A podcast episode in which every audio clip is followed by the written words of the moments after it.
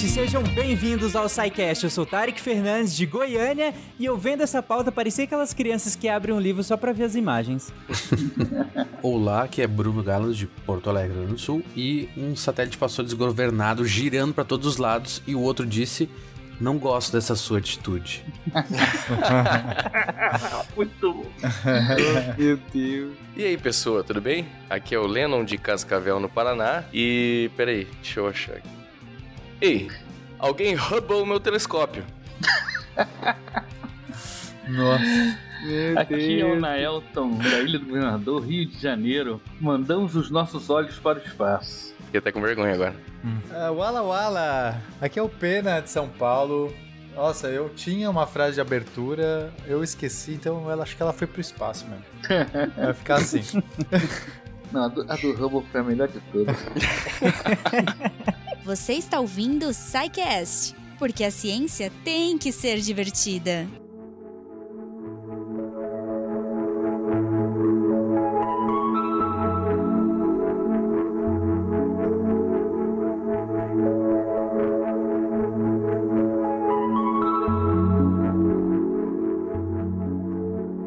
Gente, recentemente, eh, no SciCast 489, vocês explicaram o que, que é um telescópio, né? A coisa mais. partiram do mais básico possível. Toda a física envolvida na produção de imagens, no posicionamento, nas interferências e alguns também grandes projetos. E ao final do episódio vocês comentaram sobre alguns grandes projetos na área e tudo mais. A ideia hoje, então, é pensar tudo que vocês explicaram no episódio anterior, mas agora no espaço. E se é essa a ideia, aí eu faço uma pergunta ainda mais básica: por quê? Por que mandar um telescópio pro espaço? Então, Tarek, se o, o ouvinte né, ele escutou o episódio passado sobre telescópios, é, ele lembra que mesmo com telescópios muito grandes aqui na Terra, com tecnologia de óptica adaptativa, enfim, mesmo assim a nossa atmosfera interfere muito na- nas observações. Então imagina que você está no fundo de uma piscina, está olhando para cima e está tentando enxergar a imagem lá de fora, mas a superfície da água fica se mexendo, fica distorcendo tudo lá. Qual é a melhor ideia? Você tirar a cabeça para fora da água. Olha, gostei, gostei dessa Pois analogia, é.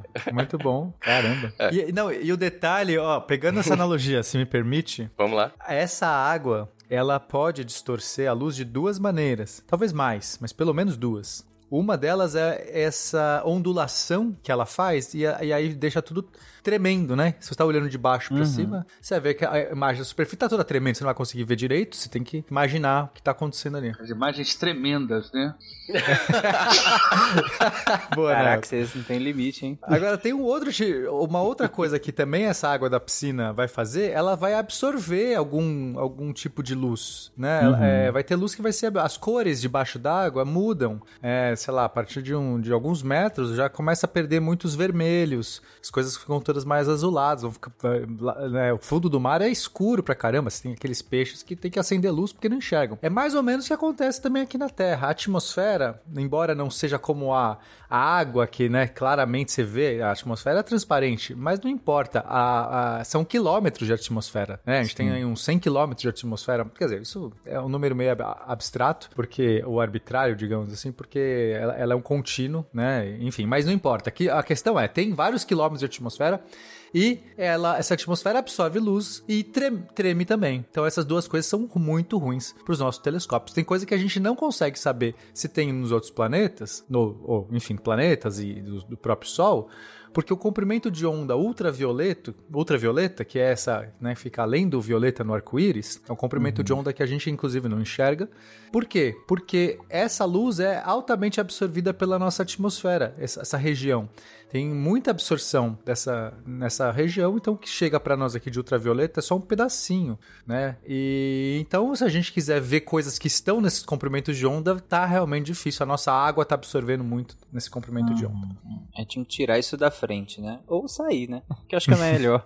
mais saudável. É, tem mais um detalhe ainda. O Pena falou dos 100 km, é que isso é mais ou menos, mas mesmo assim é olhando direto pra cima. Se você olhar inclinado, perto do horizonte, Ah, é, é. muito Pior pra mais.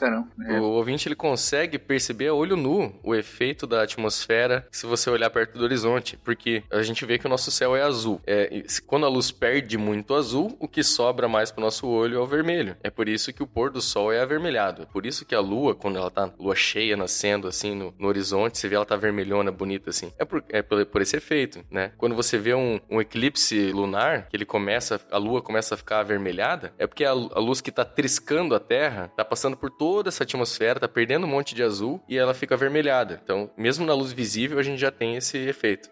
É interessante que vocês estão falando isso, e eu tô lembrando de um episódio da série Death, Robots and Loves, né? Que tem o Blues, Zima Blue. Não sei se quem quiser, que é uma coisa de uma piscina também, né? E eu fiquei, vocês falando isso, eu não consegui tirar a imagem do, do robôzinho da piscina. Vocês É muito bom ver esse episódio. É muito bom. é muito bom. E tem a coisa do azul, né? É, e da piscina, né? Não vou falar mais, senão dá. É, não dá spoiler que eu comecei ontem a ver. E tem mais uma coisa que é, a gente que é interessante de colocar um telescópio no espaço, é porque se você for pensar, a gente só tem as noites para observar. Porque de dia o sol ofusca tudo. No espaço, né? você consegue, dependendo da sua órbita, dependendo de como você faz isso, você tem mais recursos. Você consegue fazer, às vezes, uma imagem de longa duração, você consegue expor uma região do espaço, você proteger o seu telescópio no espaço da incidência solar, você consegue fazer imagens de, de, de grande duração que seria impossível você fazer na Terra. Então tem mais essa vantagem também. É, e tem a lua também, né? Nos observatórios internos, nas noites de lua cheia, não podem fazer quase nada, né? Uhum. Então lá também, além da luz do sol e da, da e do- você tem a lua também que não vai interferir, a não ser que o objeto que você queira observar esteja perto na direção da lua. Então você consegue aproveitar várias noites que em terra você não, não poderia aproveitar. Uhum. Não, faz, faz sentido. Mas na verdade, se tiver perto, não é pior? Digo, a, a reflexão da lua não vai piorar? Conseguir enxergar? Sim, se a, se a imagem do objeto seu estiver perto da Lua, muito perto da Lua, é- se a Lua entrar no campo de visão, ela estraga, ela queima o, a- o quadro todo, né? ou a Lua ou o Sol. A, a Terra também, né? Então na- você está com o seu objeto, em- o seu, seu telescópio em órbita, ele tem que evitar esses três objetos muito brilhantes, né? Né? Que é a Terra, o Sol e a Lua. né? Mas mesmo assim sobra céu pra caramba pra olhar, né? Sobra. É, como ele tá no espaço, a grande vantagem do espaço é pode girar meio que sem esforço para todos os lados, né? Na Terra não tem, você Exatamente. construir um monstrengo lá, você fala agora aponta pro, ele tem uma é muito limitado onde ele pode apontar, no espaço você gira. Então tem mais essa vantagem que é muito legal. Só que aí tem o, o, o problema é que levar as coisas pro espaço não é, É. fácil não.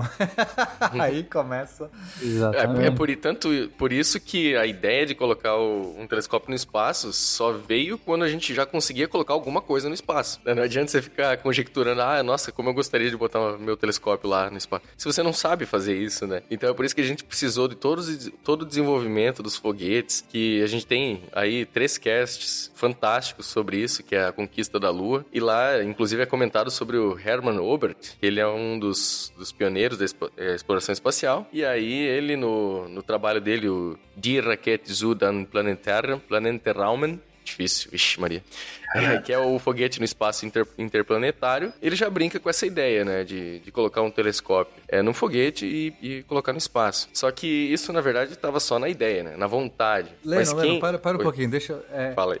É que quando você falou, eu- é de raquete, é a raquete, é isso? É a raquete, A raquete do Guda? É a raquete do Guda. Ai, desenha uma raquete, então. Desculpa, desculpa, eu não me aguento. É, tá ótimo. Eu desconfio que a ficção científica, antes do Herman Robert, já tinha pensado nisso, mas eu não tenho certeza. Ah, acho que sim, acho que sim. É que os telescópios sem, sem observador é que acho que não foram desenvolvidos antes, né? Ou seja, sempre se tinha ideia de alguém olhando pelo telescópio, então você imaginava que o observatório teria que ser tripulado. No caso do foguete do Júlio Verne, por exemplo, eles usam telescópios algumas vezes e tal. Eu acho que ninguém tinha pensado ainda na ideia de um telescópio automático, né? Ou seja, sem o, o observador do outro lado da ocular. É É, eu acho que também ninguém assim tinha pensado nisso como uma coisa é, factível, né? Assim, tudo bem, na ficção a galera tem essas boas ideias, só que assim, uhum. ele não tá ali se propondo a, a dar uma solução para nada, né? Ele tá, tá contando uma história. Agora, o Herman uhum. Obert já enxergou isso como uma possibilidade. Eu acho que dá para fazer, entendeu? Talvez não agora, talvez é, demore algum, alguns anos, mas dá para fazer. E aí, o, físico fantástico, que é o Lyman Spitzer, Lyman Spitzer Jr., ele fez um, um, um, trabalho, né, chamado Astronomical Advantages of an Extraterrestrial Observatory, que numa tradução meio meia boca é vantagens astronômicas de um observatório espacial. O Spitzer, ele explora melhor aí essa ideia, sabe? Ele já começa a criar um corpo, assim, e se questionar quais seriam as reais vantagens e as dificuldades de a gente colocar alguma coisa no espaço. Uhum. É, então, ele, inclusive, nesse trabalho, ele divide em três, três hipóteses, assim, três ideias, né? Três situações. É, o que aconteceria se a gente colocasse um satélite para analisar a luz do Sol, mas só instrumento, sabe? Sem, sem apontar para lugar nenhum, sabe? A coisa mais simples possível para se colocar no, no espaço. É, depois ele pensou em um telescópio refletor com 10 polegadas, e aí explorando essa ideia, quais seriam as possibilidades, e depois um telescópio maior ainda. Nesse primeiro caso, qual que era a ideia? É jogar um satélite que captasse a luz do Sol né, o Sol é bastante brilhante, então você consegue simplesmente pelo satélite estar iluminado pelo Sol, ele conseguiria já captar essa luz e fazer uhum. uma espectrografia, por exemplo, é, analisar quais elementos estão é, irradiando, enfim, fazer uma análise espectrográfica do Sol e, e fazer, por exemplo, correlações de, dessas, é, desses dados com interferência do Sol na Terra, em transmissões de rádio, em equipamentos, né? Claro, seria muito simples, mas é uma possibilidade. É, mas até o momento só, só se tinha essa análise em solo terrestre, né? Isso, que era o problema, né? Porque é. na Terra, eles sabiam, eles conseguiam perceber que tinha uma queda na luz solar no ultravioleta. Uhum. Então ficava. E aí, para você perceber que elementos tem no astro, várias linhas de emissão. A gente falou bastante disso no cast sobre espectroscopia, tá? Então eu não vou entrar muito em detalhe agora, mas se você tiver curioso para entender melhor, vai nesse cast que é muito bom. Mas basicamente, é, você tem algumas linhas de emissão e absorção que os elementos causam nessa luz. E, você, e algumas dessas linhas, aliás, muitas dessas linhas, estão no ultravioleta. Uhum. Então havia essa curiosidade. Por isso você, você vê, o cara queria um telescópio para ver o Sol, né? Você fala assim, pô, mas o Sol tô vendo todo dia aqui. mas é porque ele queria analisar a luz que vem do Sol sem o filtro da, da atmosfera. E assim a gente poderia detectar, talvez, melhor os elementos que compõem o Sol. É, e assim, também dava para fazer essas observações se você colocasse um instrumento desse em um foguete que sairia da. um voo suborbital, né? Sairia da atmosfera, uhum. fazia um pouquinho de observação, mas ele teria que retornar. Na analogia da água, é como se fosse você amarrasse um telescópio, um espectrógrafo numa baleia. Ela vai lá dar aquele pulão dela e volta, sabe? Caraca. na baleia. A imagem disso foi sensacional. É. Um Free Willy, muito bom. É Free Willy. E isso, isso se fez com foguetes e ainda se faz, né? Tem, por exemplo, os foguetes sonda brasileiros, de vez em quando fazem algumas coisas desse tipo. O pessoal faz algumas coisas com balão também, apesar de não sair totalmente da atmosfera. Ou seja, já, tá, já assim, quem não tem condições de botar em órbita, já tenta fazer com foguetes suborbitais ou balões. Mas a uhum. ideia, o ideal mesmo é sair de dentro dessa piscina, né? Essa piscina azul.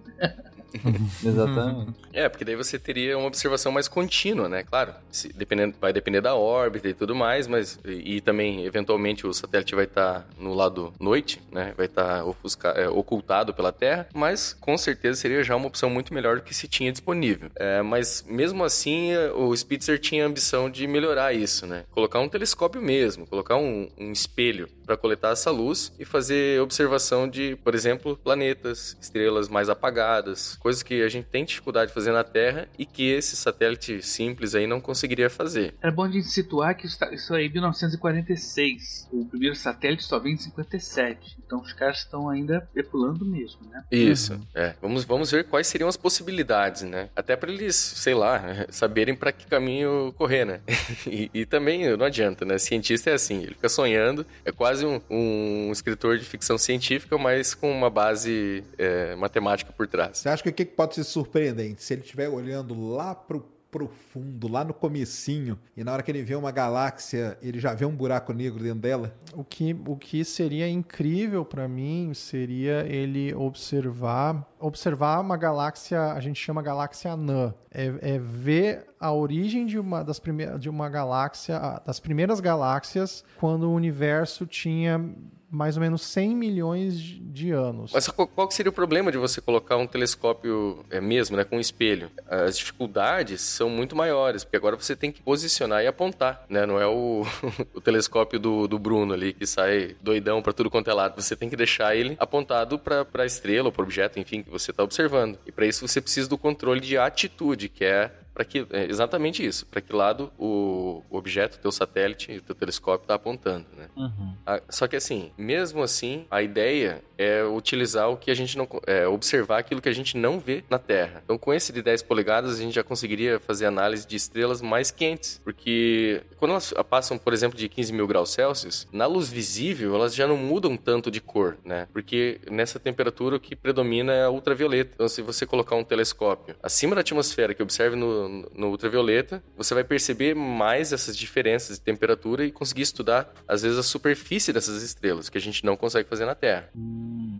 então você está falando que acima dessa temperatura, o que passa pela nossa atmosfera não é, não é tão distinguível, por assim dizer, né? É que assim, ó, não me lembro em que cast foi falado, acho que foi no de mecânica quântica, que você vê, a, por exemplo, num carvão em brasa, você tá vendo a cor que ultrapassou o infravermelho, né? Aí você começa a esquentar, começa a passar das cores. Chega uma hora que isso já passou do violeta e tudo que for mais quente que isso não vai não vai gerar não muda, luz que né? você consegue distinguir com o teu olho, entendeu? Uhum. Então, na luz visível, um pouco mais quente ou mais frio que isso, você enxerga da mesma forma. Agora, no ultravioleta, não. No ultravioleta, você já percebe essa diferença, entendeu? Uhum, entendi. A maior parte da informação tá no ultravioleta e é onde aqui na Terra a gente não consegue ver. Aí olhar para fora da água já seria um ganho, mesmo que não seja um super telescópio, um espelho gigante, já seria um ganho só por, por, por ver coisas que a gente não via antes, né? É, mas, mas aí, né, a, a, além dessa dificuldade de atitude também, né, de apontar, tem só para ir para o espaço, né? Só para sair aqui,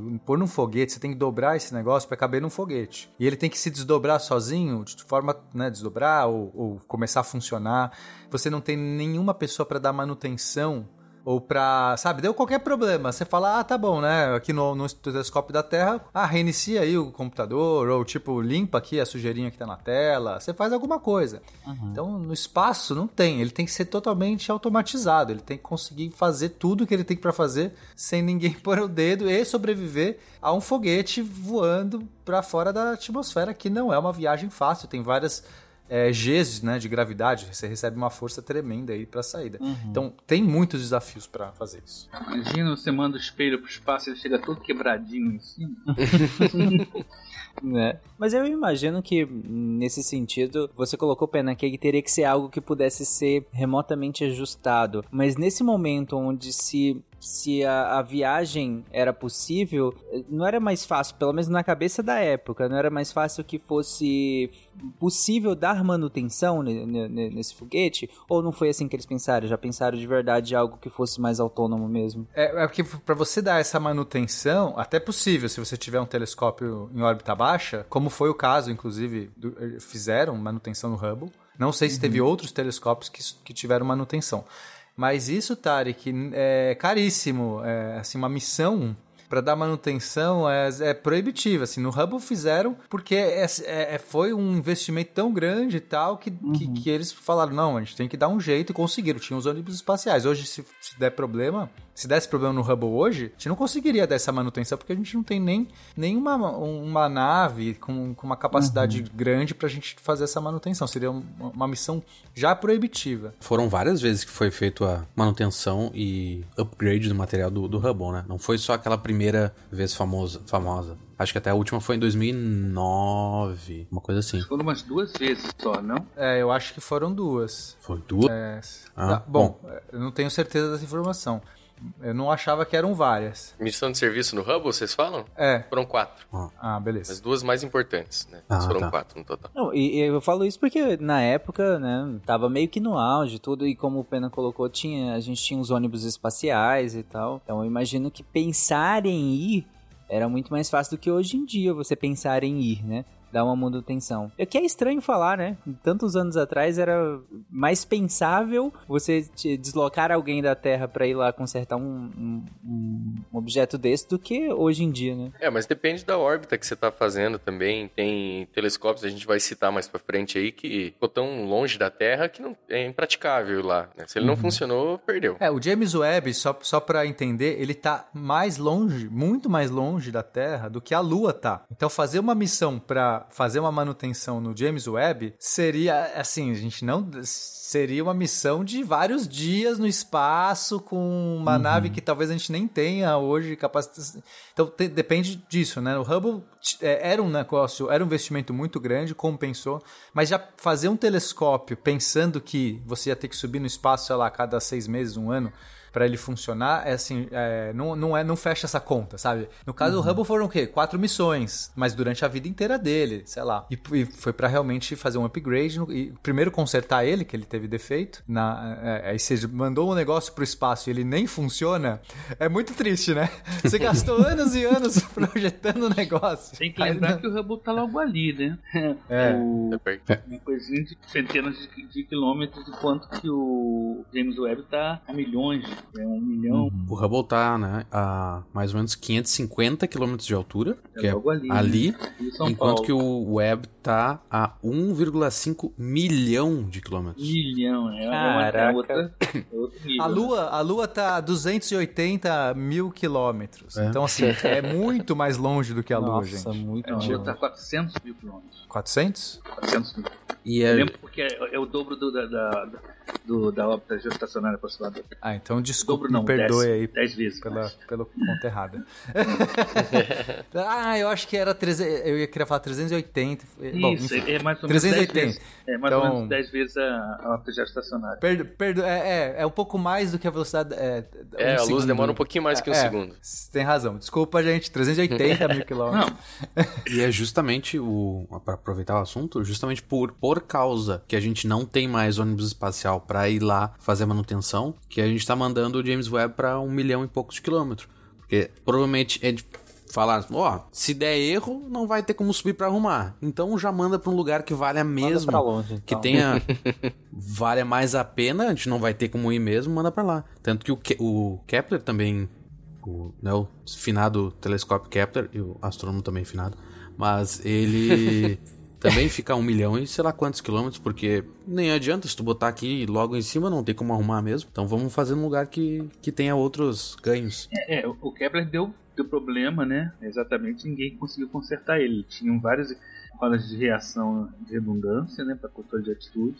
Foram acabando, foram dando defeito em uma atrás da outra, chegou uma hora que perderam o controle. E outra coisa também, não é só a distância, né? A gente não tem um veículo hoje, só se tinha um ônibus espacial para fazer esse tipo de trabalho. Nenhum veículo hoje é, tem condições de fazer esse, esse tipo de, de, de, manutenção, mesmo que fosse. É, mesmo o Hubble que pode ser feito é. manutenção, hoje não, não seria hoje feito, gente, né? É, não temos um veículo para isso ainda. Uhum. Bom, mas a, além dessa questão da manutenção, a gente tem que pensar que a engenharia de, um telescópio tem que lidar com coisas que não tem na Terra. Então, sei lá, temperatura. No espaço, você tá no sol, tá quente. Você vai pra sombra, tá frio. Tipo, não tem meio termo. É... Porque aqui a gente tem justamente a atmosfera, as correntes de vento e tudo uhum. mais, que mantém uma temperatura meio mediana. Mesmo quando tá de noite, baixa o quê? Uns 10 graus à noite, mas Lá não, no espaço você tem que lidar com esses extremos de temperatura. Você pode estar mais de 100 graus no, no sol, está menos vários na, na, na, na, na noite, e às vezes no mesmo corpo. Quer dizer, o seu telescópio está girando, um lado está no sol, ele está essa temperatura alta, e o outro está na Sim. sombra e está baixo. Então, como Caraca, lidar com isso? Já é um problemão.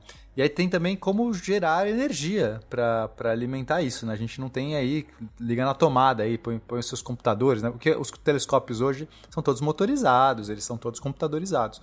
Então você também tem que ter placa. Mas esse, esse, é um problema tecnicamente fácil de resolver, porque já se tinha né, placas solares, é o jeito que a gente põe energia nas naves. Mas às vezes é uma energia muito grande que você precisa. Então você tem que dobrar essas placas solares para mandar o telescópio, o que gera mais um problema. Você tem que abrir essas placas solares no espaço. Se elas travam, você perdeu o telescópio, uhum. né? Se, se, o negócio não abre, não vai conseguir. E além disso, tem a questão de radiação no espaço. É um lugar que né, a gente tem a proteção aqui do nosso campo magnético e também da atmosfera.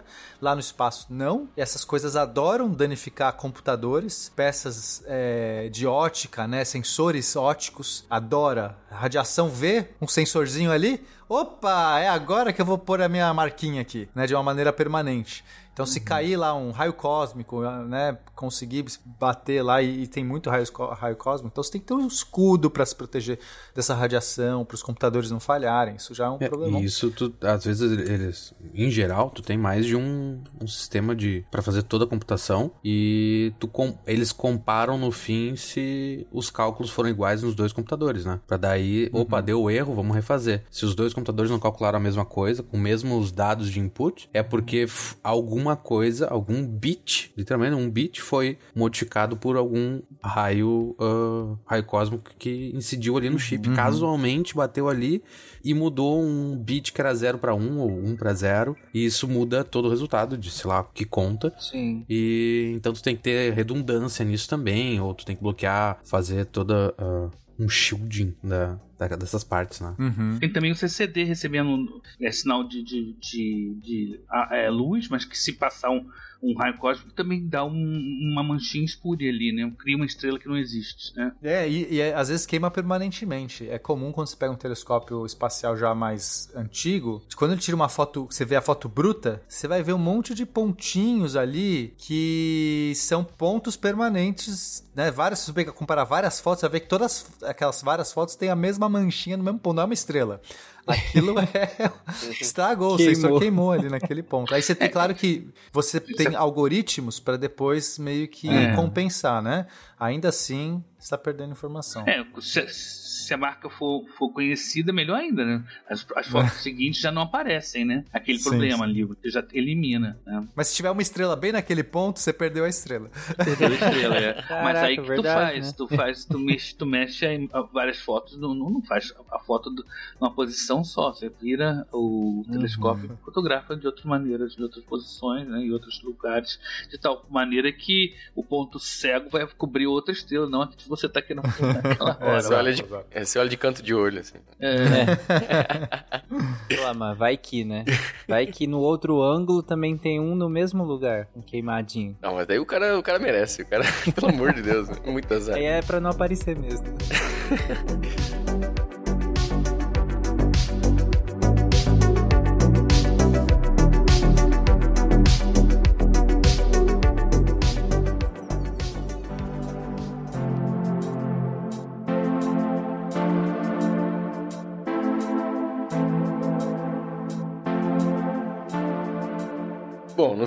das contas, tava tudo na ideia, né? A gente sabia dos problemas tal, pelo menos tinha uma boa ideia, mas só que não adianta. Você tem que lançar alguma coisa para descobrir se vai funcionar ou não. Uhum. É, então, foi aí que o pessoal, a, NASA principalmente, começou com o projeto dos Orbiting Astronomical Observatory, que é, são obser, observatórios astronômicos em órbita. O primeiro que foi lançado, que foi em 1966, ele obviamente não deu muito certo, né? Pelo menos era esperado, né? É a primeira vez, a primeira tentativa. Ele teve um problema de energia. É, alguns minutos depois do lançamento e depois de três dias ele foi cancelado. O segundo que foi lançado, sim, que funcionou, que é o OAO2 e ele recebeu o apelido de Stargazer. Ele já foi lançado dois anos depois e estudou em várias faixas do ultravioleta. Então, esse realmente foi aquele telescópio que é, os engenheiros da NASA aprenderam a controlar a atitude, é, observar um objeto só por, por mais tempo. E, assim, só esse primeiro que funcionou aí já observou mais de 8.500 estrelas estrelas. Na verdade, ele tinha mais de um experimento rodando nele, né? Porque você manda é, vários, vários instrumentos, enfim, você já tá mandando uma coisa pro espaço, manda uma coisa que faz bastante coisa, né? Uhum. Falou Stargazer, eu lembrei, a primeira nave do Capitão Picard em Jornada nas Estrelas se chamava Stargazer. Cultura inútil. Referência. É, e então o AO2 ele trabalhou por cinco anos, foi um sucesso. Aí o terceiro que eles lançaram também não deu certo, deu problema, não conseguiu atingir a órbita. E só o quarto, que daí no caso recebeu o nome de 3, ou AO3, porque aquele terceiro não funcionou, e recebeu o apelido de Copérnicos. E aí esse já tinha um espelho um pouco maior, de 81 centímetros. Ele observou no ultravioleta e operou até 1981. E foi baseado nesses telescópios que foram lançados nessa época ali, final de 1960 e tal, é que surgiu a ideia de, não, agora vamos fazer um programa sério, um programa grande e vamos observar em vários, vários comprimentos de onda, né? Até agora a gente ficou olhando aí no do ultravioleta. O, o legal mesmo é olhar tudo que a gente conseguir. Então, pegar desde o infravermelho, passar pela luz visível, ultravioleta, raio-x até raio gama. Então, foi criado uhum. o projeto de grandes observatórios espaciais. E, e, esse programa da NASA, ele, na verdade, não era só da NASA, depende do telescópio. Né? Mas é, a ideia era dividir a operação em quatro tele, grandes telescópios cada um fica responsável por uma faixa, mais ou menos, ali do, da, da, luz visível. E então esses quatro seriam o Compton Gamma Ray Observatory, que o Compton observava nos raios gama, o Chandra, que observaria nos raios X, o Hubble, que a, que a maioria das pessoas conhece. Ele pegaria ali o finalzinho do, do infravermelho até o passando pela luz visível e até a ultravioleta, e o Spitzer Space Telescope, que observaria só no infravermelho, né? Uhum. Aí a, a ideia de separar nas faixas do do, de, da, do espectro eletromagnético é porque cada evento do universo ele vai gerar luz em uma, em uma faixa específica ou, por exemplo, pega um infravermelho. Nuvens de gás e poeira, a luz visível é bloqueada. Eles, é, essa, esses gases, essa poeira fica opaca pela, pela luz visível. Já o infravermelho passa facilmente. É, se você for estudar eventos cataclísmicos, assim como formação de buraco negro, estrelas de nêutron, pulsar, quasar, essas coisas, esse, esse, esses tipos de objetos eles emitem em raio-x, em raio gama, raios gama, que são as partes mais energéticas do, do espectro eletromagnético. Então, o primeiro que foi lançado, que é o mais famoso, é o Hubble. É, ele também dependeu aí do Lyman Spitzer, que foi aquele cara que fez aquele trabalho,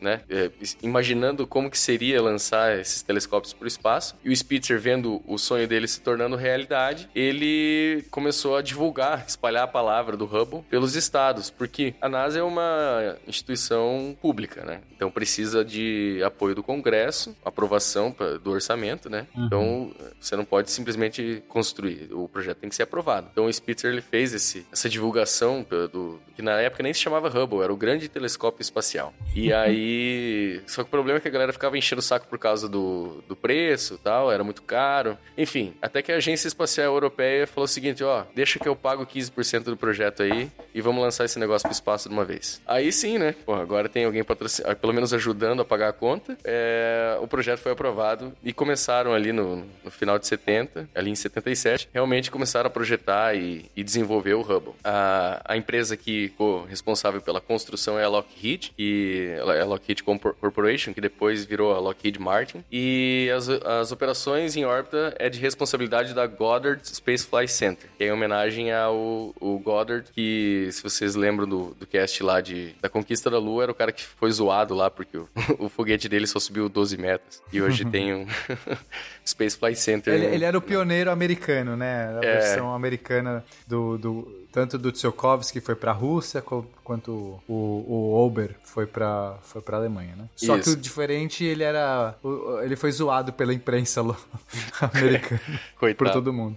É, e o primeiro voo dele foi logo naquela cidade famosa lá, né? Teve a queda dos ETs lá. Hã? É. Roswell. É, é Roswell. Que, em Roswell não ia pra, dar pra levar a sério, né, cara? Mas enfim, fato é que a previsão do, do, do lançamento do Hubble era em 83, mas ele acabou tendo um monte de atraso, né? Quem aí teve a oportunidade de acompanhar toda a saga do, do James Webb viu que não é fácil, o cronograma é feito para ser quebrado, é. né? Então, foi atrasando, até que chegou ali no, em 85, 86, o telescópio já estava praticamente pronto. O Hubble, para o ouvinte ter uma ideia, ele tem o tamanho de um ônibus, assim, sabe? Tem mais de 13 metros de comprimento. Só o espelho dele, o primário, tem 2 metros e 40 de diâmetro. Ele, no total, tem, tem 4 metros e 26. E se você ver uma imagem do Hubble, você vai ver que na parte de trás ali, ele parece que ele tem umas gavetinhas, uns puxadores, uns... É, porque o Hubble foi feito mesmo, como foi comentado antes, para receber manutenção, para você conseguir encaixar mais uhum. equipamentos, enfim, para você Peraí, é, você tá falando que o Hubble tem gavetinhas e puxadores, você tem um armário de cozinha. mais ou menos. Basicamente. mais ou menos isso. Achei muito apropriado, né? Tá, tipo, a gente vai mandar uma galera depois para consertar, vamos facilitar, né? Exato. Bota uns puxadores para ninguém ter que ficar desparafusando nada. Não era informica não, né? Tanto que não. naquele filme do Gravidade com a Sandra Bullock, que é um multiloco, eles estão fazendo manutenção no Hubble, né? É verdade. Não sei o que, mas eles estão.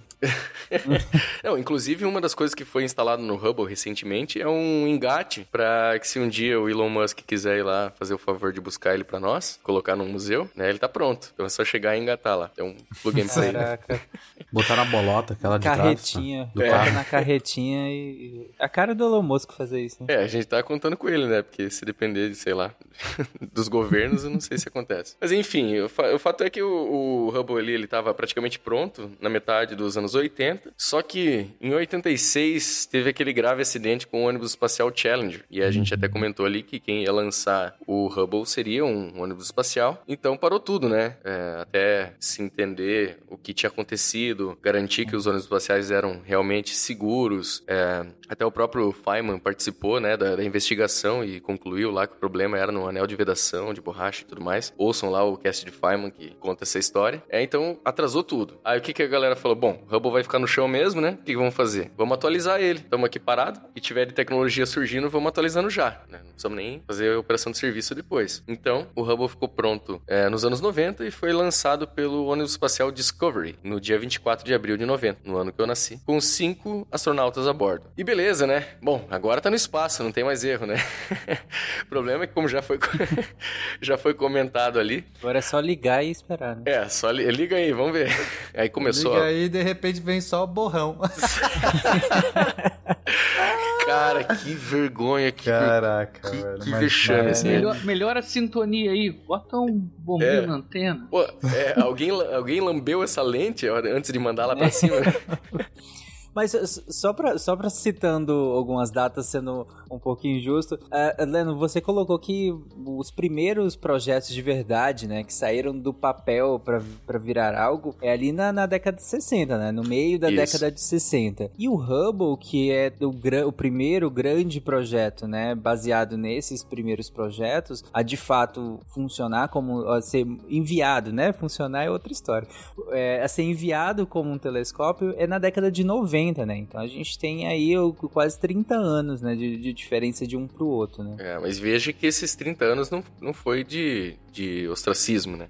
Porque Não, não, não. É, ali, 68 foi quando foi lançado o O3. É, em 71, a ideia do Hubble já estava na mesa. O problema é que demorou até 77 para aprovarem a grana. Aprovando a grana, tem que começar a construir. E construir uma coisa dessa não é, né? Ele tem o tamanho Sim. do ônibus, mas não é fácil igual construir, igual, né, construir um ônibus. Eu não sei construir um ônibus, né? Imagina um telescópio. É muito mais Pois é. complicado. Bom, mas e aí então construíram essa, esse ônibus gigante, bilhões de dólares investido, muita expectativa. E aí? E aí que chegou lá em cima e o Hubble era míope. A galera não testou corretamente os espelhos quando tava no chão. Ele tinha um erro, que era assim, da ordem de um milímetro na, na curvatura dele. Ele tinha aberração esférica. Cara, assim, ó, sério, uma vergonha, uma vergonha. Parece que eles não testaram os, o- os dois espelhos juntos, porque tem o, primário e o secundário. Uhum. Acho que, que o problema é exatamente esse, porque eles testaram os espelhos separadamente e quando combinaram os dois, deu no que deu. Foi o que eu ouvi. No, É, é por aí mesmo. Eu não sei exatamente qual foi o teste que falhou, mas realmente eles, eles testaram os espelhos, testaram, por exemplo, a, a- a superfície, se estava refletivo o suficiente, enfim. Eles testaram várias coisas dos espelhos, mas não testaram eles juntos. E aí, na hora de. é, o, o espelho secundário, eu não sei se é exatamente isso, mas é algo do tipo assim, ele não estava exatamente no ponto focal. E então as imagens, as imagens ficavam borradas. É igual uma pessoa míope mesmo, né? Porque se se- se seu olho, su- sua, sua retina, né, tá mais para longe do ponto ideal, você tem miopia.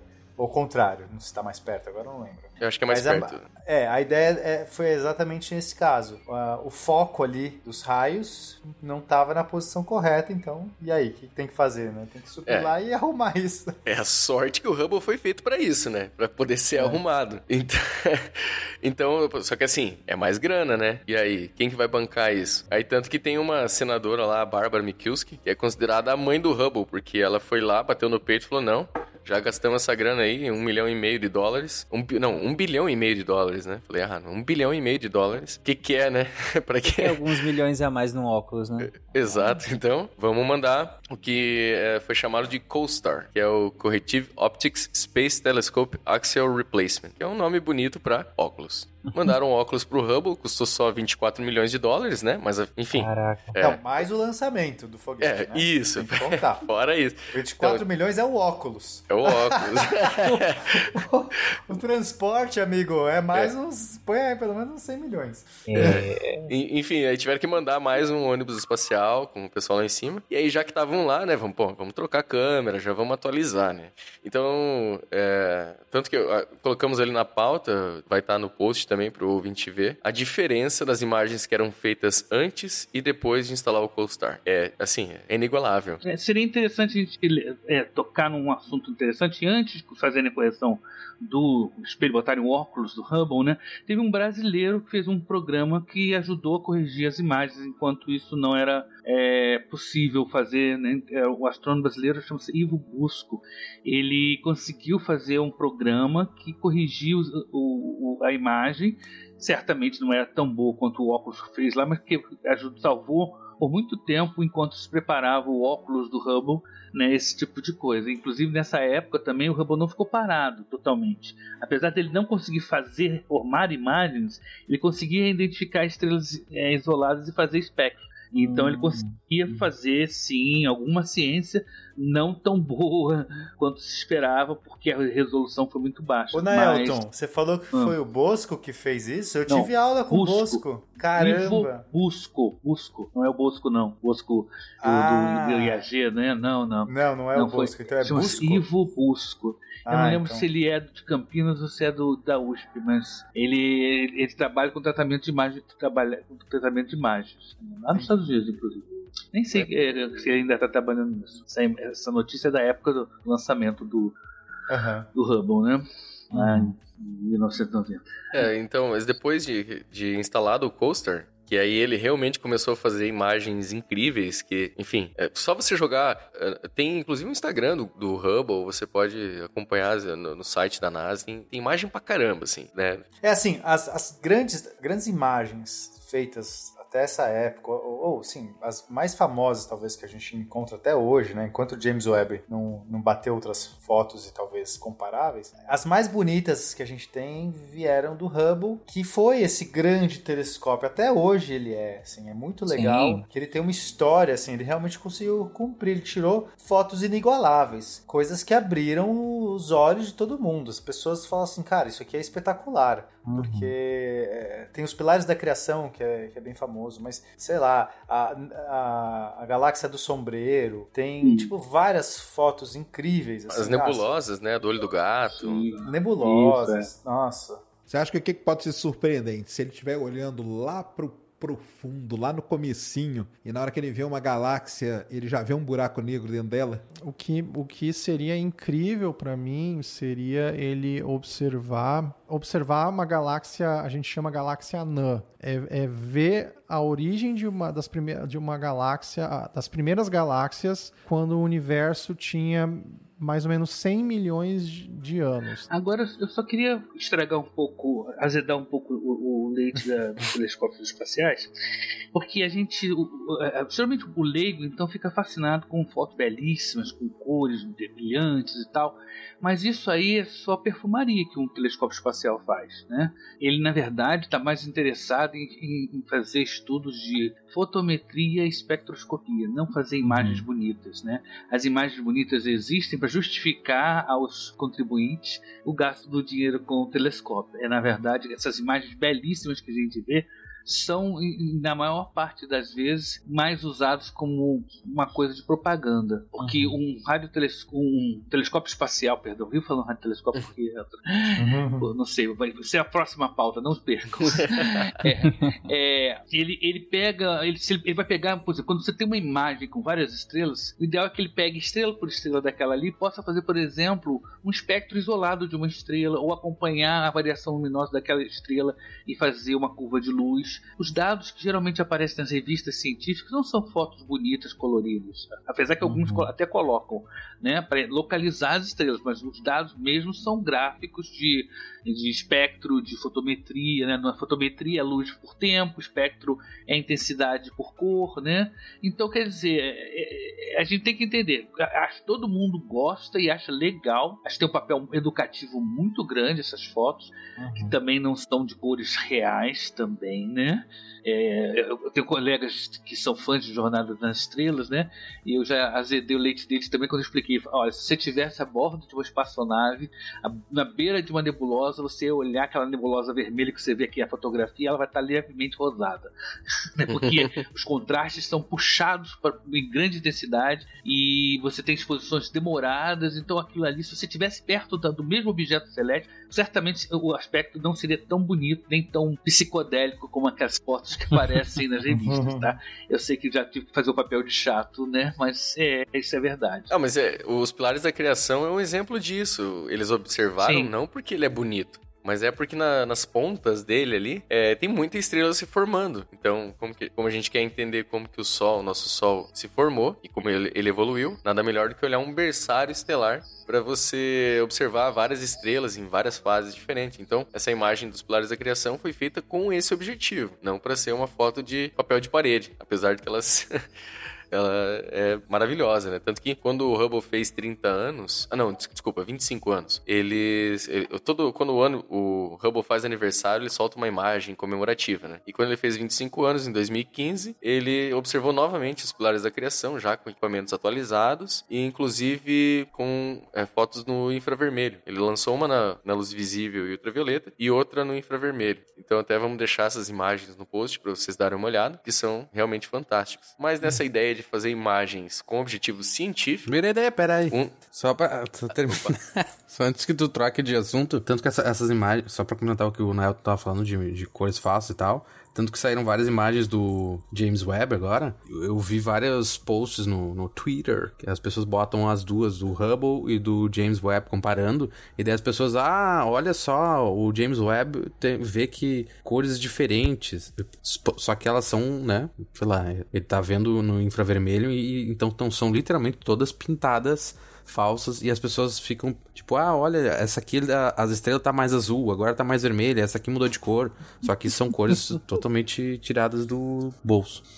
E... É elas, ninguém explicou para elas, né? É, Mas agora é. que elas estão ouvindo o SciCast, elas vão saber. Exatamente. Isso é muito importante, porque as pessoas ficam tentando fazer teorias em cima de imagens têm cores falsas, cujo significado nada tem a ver com, com qualquer relação característica. Inclusive, você pode ter. É uma escolha. Eu tenho uma colega minha que trabalha com esse processamento de imagens, né? Inclusive para público, né? E ela disse que realmente é, se tenta buscar uma coisa que, que reflita alguma coisa é, científica, alguma, alguma propriedade, mas, poxa, se você está trabalhando com infravermelho, o que está aparecendo azul ali não é azul, o que está aparecendo amarelo uhum. não é uhum. amarelo. São, são comprimentos de onda de.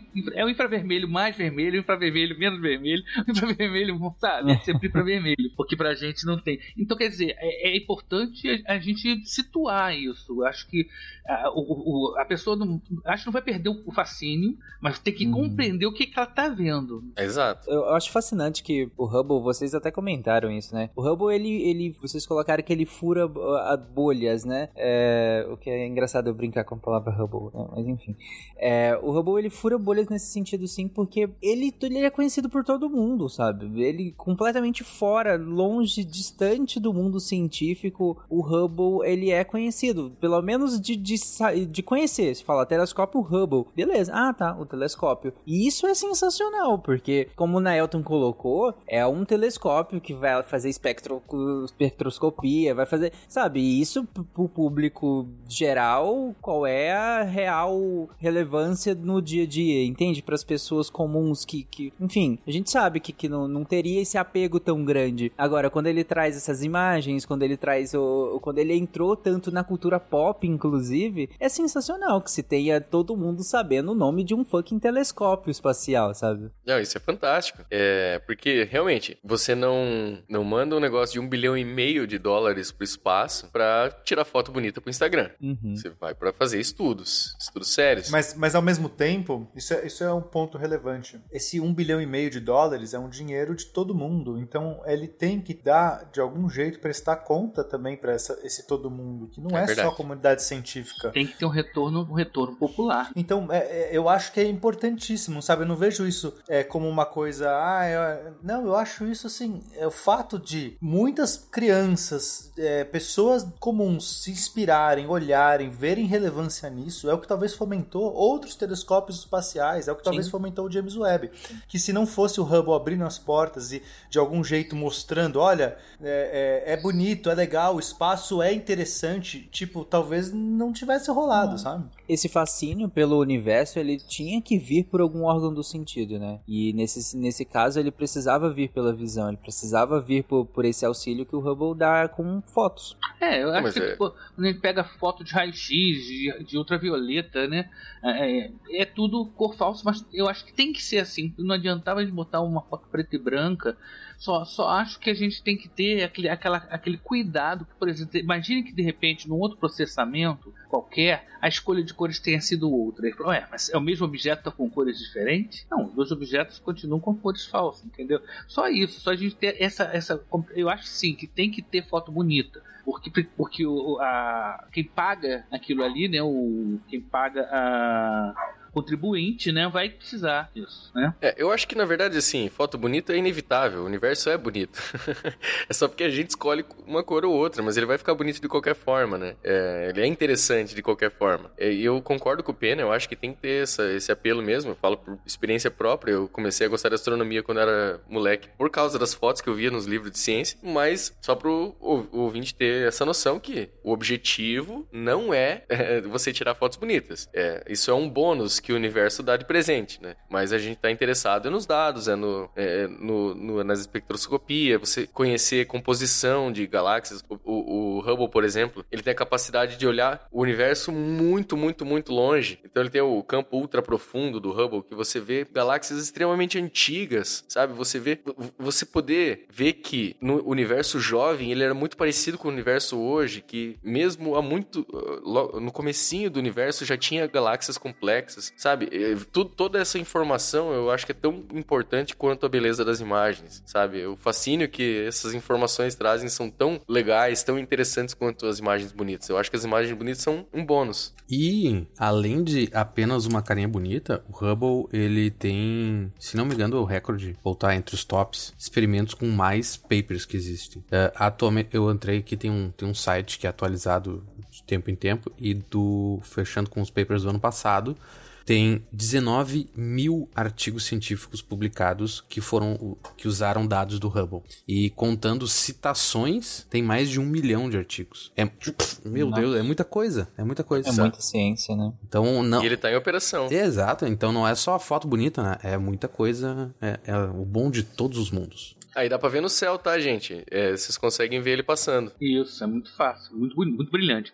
Eu, eu É. creio que em breve o, o James Webb também vai estar alcançando esse número de, de papers. Talvez não, é, não vai demorar um pouco mais para passar, o, o, o Hubble está há muito tempo já, né? Mais de, de 30 anos, né? Mais de 30. Isso. Né? Então, ele tá lá há muito tempo já, mas o James Webb vai ter um, vai começar, acho que esse número de, de ar- de artigos que eram do Hubble vão começar a migrar para o James Webb. Não, quer dizer, não, não ser uma transferência total porque é, é infravermelho, né? Então, é, mas pela, pela quantidade de imagens e por ser um, um espelho daquele tamanho, nós vamos ter uma- é o maior telescópio em órbita, né? Atualmente no espaço, né?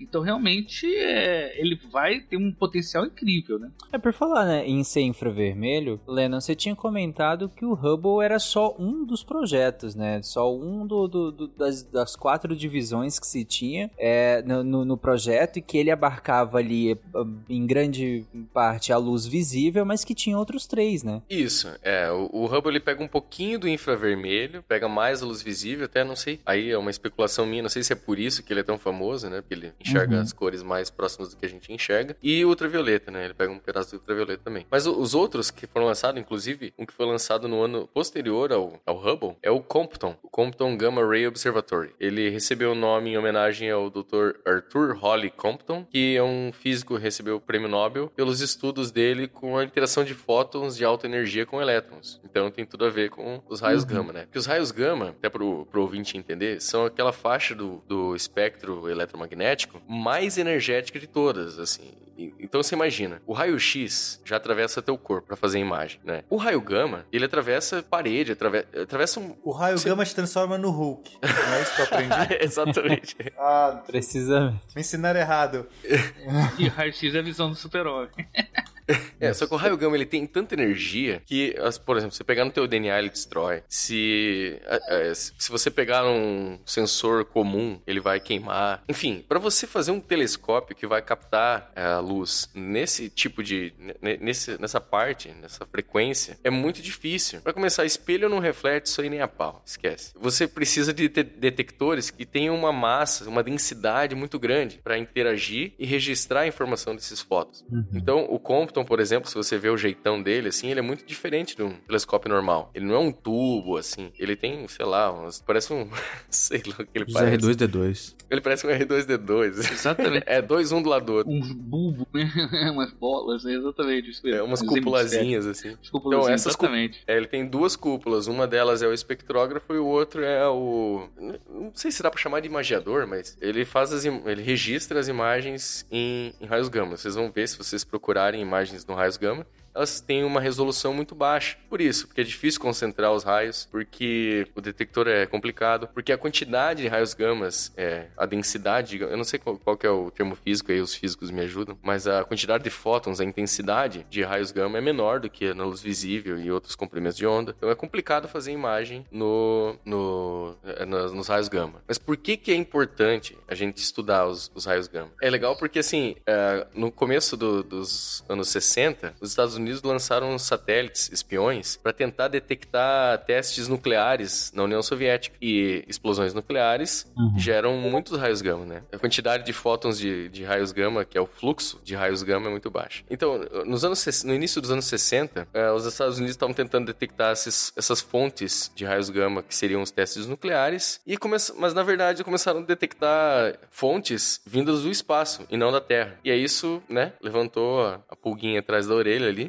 E com o- o- um telescópio, no caso o Compton, você conseguiria observar melhor esse tipo de evento. E aí o que, que vai emitir a radiação com tanta energia como os raios gama são? Formação de buraco negro, né? É, que é a morte de uma estrela extremamente massiva. É, para vocês terem uma ideia, quando acontece esse tipo de evento, eles formam as GRBs, que são Gamma Ray Bursts. São explosões de raios gama. Essas explosões de raios gama, elas liberam tanta energia que questão de segundos, elas liberam mais energia que o Sol vai liberar durante a vida inteira dele. Caraca. Cara, a gente não tem nem ideia de quanto o Sol emite de radiação, assim, na vida toda. Imagina isso liberado num segundo. Cara, o que a gente recebe na Terra de, de luz é só um pentelésimo do que o Sol tá emitindo para todos os lados.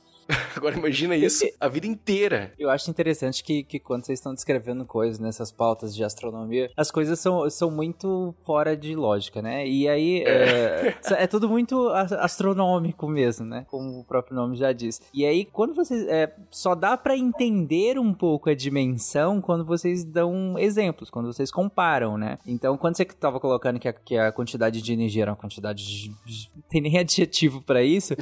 é, não, não, pega, sabe? Agora, quando você coloca aqui. Pô, é uma Incomensurável. Pode usar é, essa palavra. Pode ser. É superlativa. Agora, quando você coloca, quando você compara com, com, com essa questão do sol, cara, é, é completamente fora de lógica. É, É sensacional, assim. É, é, é incrível, é incrível. E tão incrível que é tanta energia, se uma GRB dessa tiver apontada bem certinho pra Terra, acabou o SciCast, acabou Lennon, acabou o planeta Terra, acabou... acaba tudo, cara. Porque, imagina, arranca a nossa atmosfera, não, não tem é, campo magnético que, que, que proteja contra isso, né? Será que o Nossa Compton vai que- registrado, hein? Oi? Será que o Compton registraria, né? Sim, é, ele ia virar um palito de fósforo queimado, assim, né? Seria a última coisa que ele ia registrar. Sim. E, e ele ia dizer assim: Eu avisei. Worth it. Ele só vai falar eu. Não vai dar tempo pra avisar.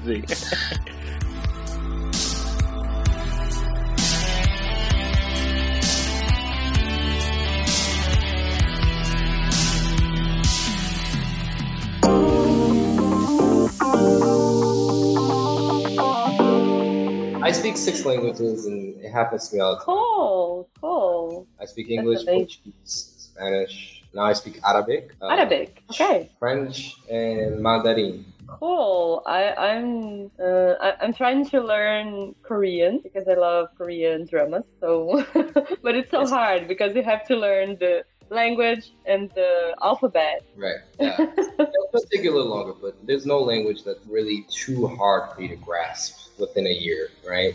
You just need a good plan, and uh, you got to get at it.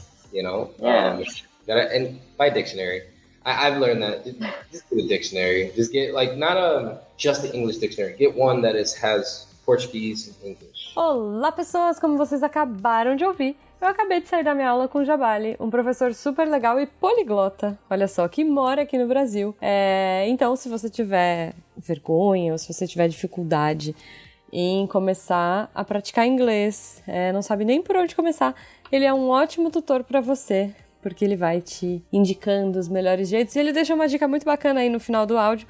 Compre um dicionário inglês-português. pra gente começar, para vocês ouvintes lindos, começarem a, a independência de vocês nessa língua que eu acho que abre muitas portas aí, né? Seja para estudar, seja para aprimorar no seu trabalho, para qualquer coisa que você precise, eu acho que o inglês é fundamental. E eu gosto muito do Cambly, eu acho que é uma plataforma, cara, muito. que vai se encaixando na rotina, né? Hoje eu tinha 15 minutos de aula, foi o que eu consegui fazer, entrei lá, encontrei o Jabali, foi muito bacana e eu acho que essa praticidade, essa facilidade, principalmente ter tutores nativos, é o que vale muito a pena no Cambly. Fora que é apaixonante, né? Então, se vocês ouvintes Uh, se interessaram, estão afim, vocês podem aproveitar. Se vocês lembram, mês passado eu vim aqui para falar da promoção do Cambly na comemoração do 4 de julho, que é o dia da independência dos Estados Unidos, e foi tão sucesso, foi tão legal que eles resolveram liberar um cupom novo para vocês, tá? Mas ele só vai funcionar para 20 primeiras pessoas que assinarem um plano. Então aproveita esse clima de independência aí. e que o Sr. Cambly ficou maluco, o patrão ficou maluco. Eles estão dando para vocês 55% de desconto em todos os planos anuais e mais 5% de desconto se você pagar à vista. Então, cara, não perde tempo, sério. Aproveita, entra lá no site do Cambly, c-a-m-b-l-y.com, usa o nosso código 55OFF ou clica no link que vai estar aí no post e você vai ganhar 55% de desconto nos planos anuais se você pagar à vista mais 5% e aquela aula grátis teste para você experimentar e se apaixonar pela plataforma. Tá bom? Depois eu quero que vocês voltem aqui, gente. Me conta o que vocês acharam. Sério. eu gosto muito de saber das pessoas que estão ganhando independência da língua. E eu quero muito saber como vocês estão aprendendo inglês e como está funcionando para vocês ouvintes. Agora continuamos com o episódio. Um beijo pra vocês e até semana que vem.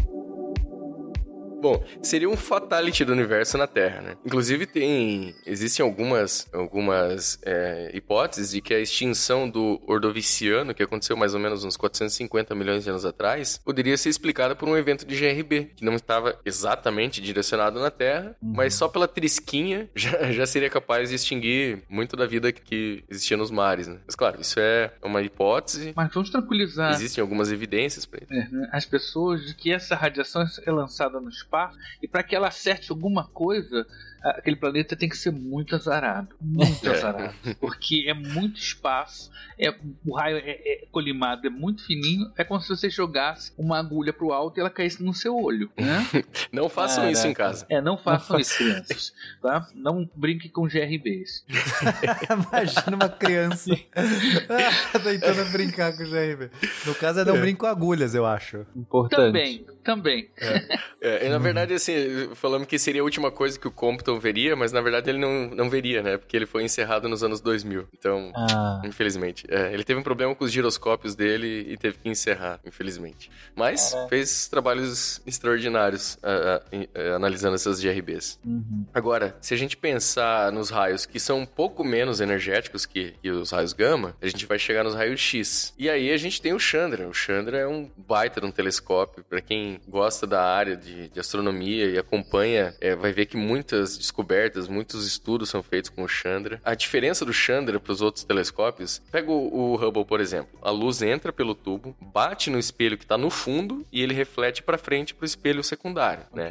Agora, os, os raios-x, se você colocar um espelho na transversal a essa luz, ele vai atravessar, igual ele atravessa teu corpo. Então você não consegue fazer um espelho dessa forma. Aí como é que você faz para observar? Você tem que pegar espelhos e fazer tipo um, um tubos, um dentro do outro, sabe? E fazer com que esses tubos, eles, eles tenham uma inclinação bem baixinha. Aí a- o raio-x vai triscar nesse espelho. Ele vai bater bem, sabe, de ladinho assim, e ele vai jogar um pouquinho pra dentro. Aí você coloca um outro espelho que vai jogar ele um pouquinho mais pra dentro, entendeu? Você, você vai ter que afunilar. Aos poucos você vai afunilando, né? Ele vai zigue-zagueando, assim.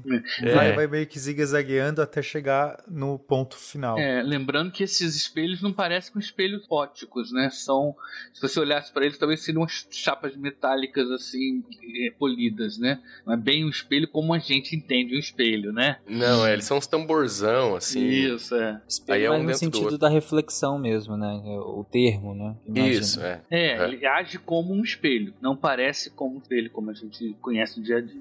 Isso. Bom, só- esse, esse nome, né, Chandra, vem uma homenagem a um astrônomo indiano bem famoso chamado Chandrasekhar, Subramanian Chandrasekhar, que fez uns trabalhos muito legais, principalmente em buracos negros. Ele que chegou no limite é, de qual tamanho que uma estrela pode ter antes dela virar um buraco negro, né, a partir do qual, se ela for maior do que esse limite, que é, a estrela depois no final da vida ela, ela vai virar uma estrela de nêutrons e depois, se passar ainda mais, ela vai virar um buraco negro.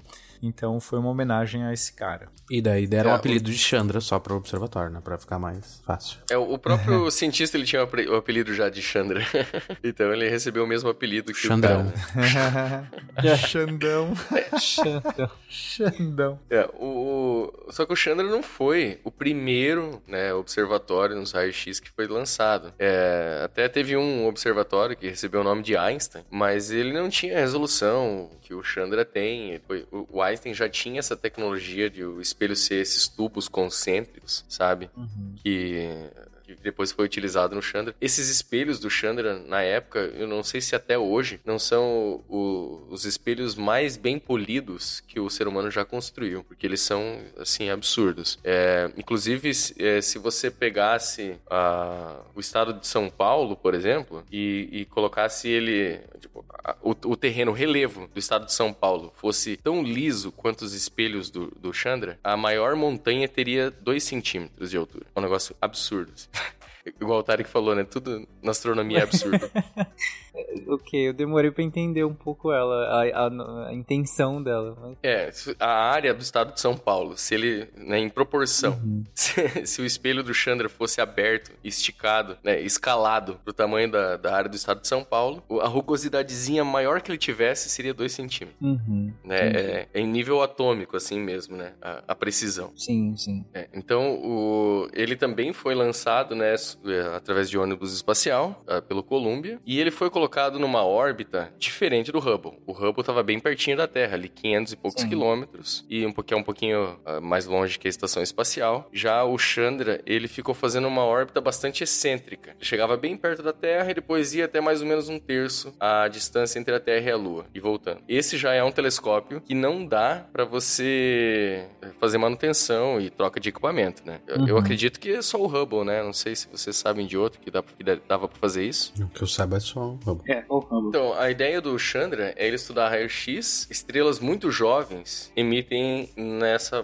mais luz nessa faixa do que, por exemplo, o nosso Sol, que já tem aí, tá na metade da sua vida, 5 bilhões de anos, né? Então, pra gente saber como estrelas parecidas com o Sol se formaram, é interessante você observar no raio-x. né? Além de, imagina, outras, é, outros objetos, como remanescente supernova, enfim, essas, esses eventos mais energéticos geram luz é, no raio-x. É, e, e os buracos negros também, se eu não me engano, emitem um feixe ciclotron, né? De uma luz bem específica no raio-x. Não é isso, Naelton? Raio-x, é, raio-x rádio, né? É, ondas de rádio também. Se eles tiverem também. o disco de acreção, né?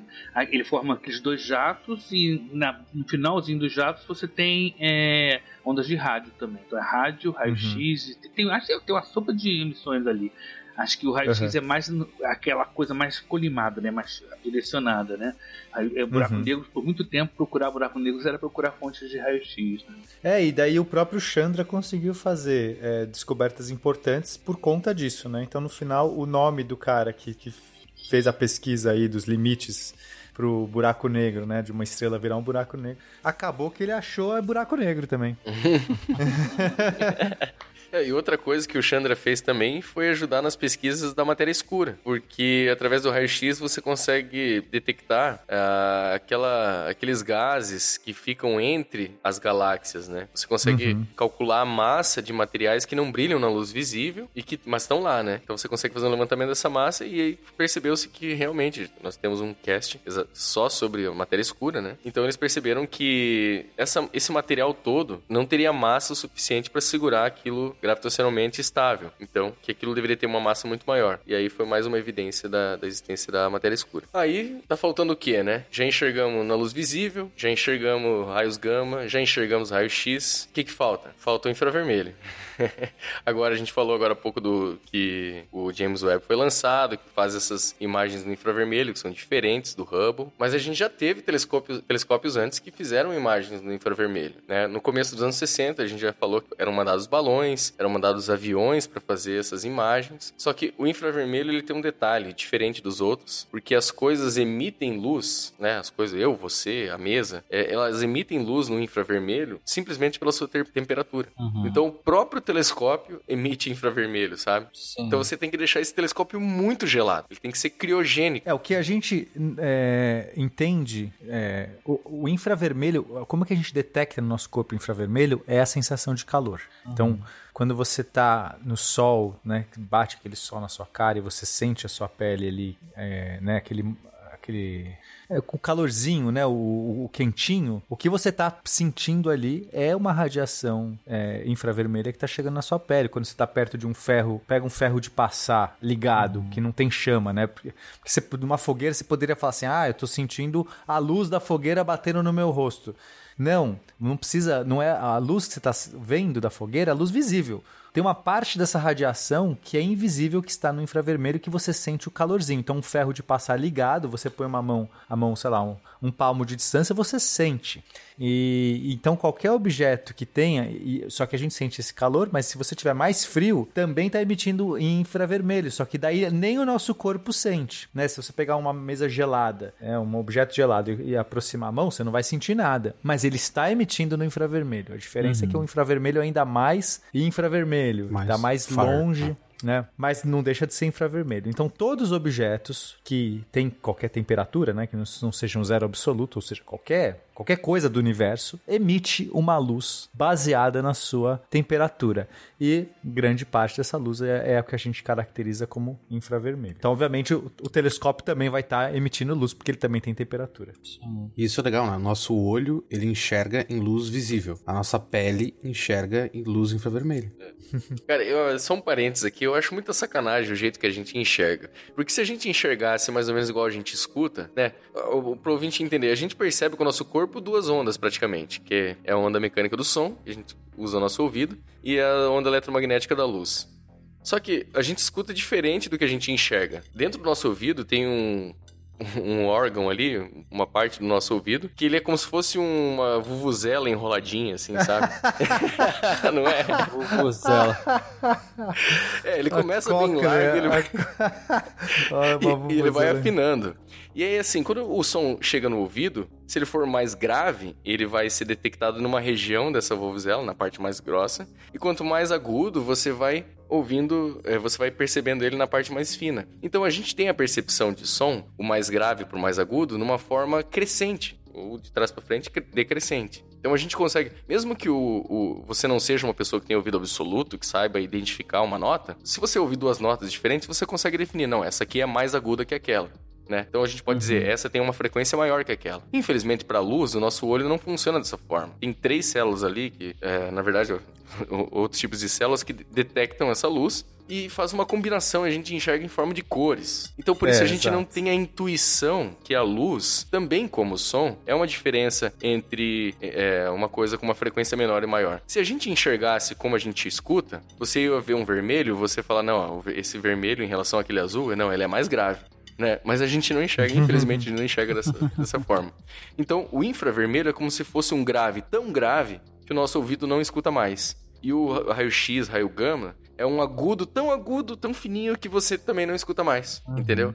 Então, agora a gente está construindo, a gente precisa de um telescópio que escuta no infrassom né? Naquele, na, na, luz que tem uma, uma frequência menor do que aquela, ou no caso, é, a frequência menor e o comprimento de onda maior do que aquela que a gente enxerga. E, e, o legal do infravermelho, além de ser tudo isso ali que o, que o Pena explicou, né? É que ela está muito é, ligada com a temperatura dos corpos, ela também tem um comprimento de onda muito grande. Então, para ela interagir com alguma coisa que passa pelo caminho dela, é mais difícil entendeu? Então por isso que ela atravessa gás, atravessa poeira e você consegue, por exemplo, se você ver a, a imagem ali que o Hubble fez no infravermelho e na luz visível da, dos pilares da criação, você vai ver que no infravermelho aquela, aquela poeira some e você começa a enxergar um monte de luzinha que estava lá dentro e que você não via antes. Então é como se você passasse pela cortina do, do gás e da poeira. Então, uhum. por isso, isso tudo justificou a construção do último telescópio que a gente vai citar hoje do, do programa de grandes telescópios espaciais, que é o Spitzer Space Telescope, em homenagem ao Lyman Spitzer Jr., que a gente começou o episódio falando dele. Olha só, que bem costurado, hein, pô? isso que é roteiro, né? Você acha que o que pode ser surpreendente? Se ele estiver olhando lá pro profundo, lá no comecinho, e na hora que ele vê uma galáxia, ele já vê um buraco negro dentro dela? O que, o que seria incrível para mim seria ele observar observar uma galáxia, a gente chama galáxia anã, é, é ver a origem de uma das primeiras de uma galáxia, das primeiras galáxias, quando o universo tinha mais ou menos 100 milhões de anos. Gostaria de falar um pouquinho sobre a questão técnica de como é que você faz para, como é que você fazia com os primeiros telescópios infravermelhos para eles poderem ficar frios. Geralmente ele levava um tanque de hélio líquido ou nitrogênio líquido. Teve, acho que teve um outro, mas geralmente o hélio. Por que o hélio? O hélio é um gás inerte, ele não interage, ele não corrói, ele não, não vai interagir com nada. E ele vai estar líquido, então é a mesma coisa que acontece com o nitrogênio líquido, só que o hélio fica ainda mais frio.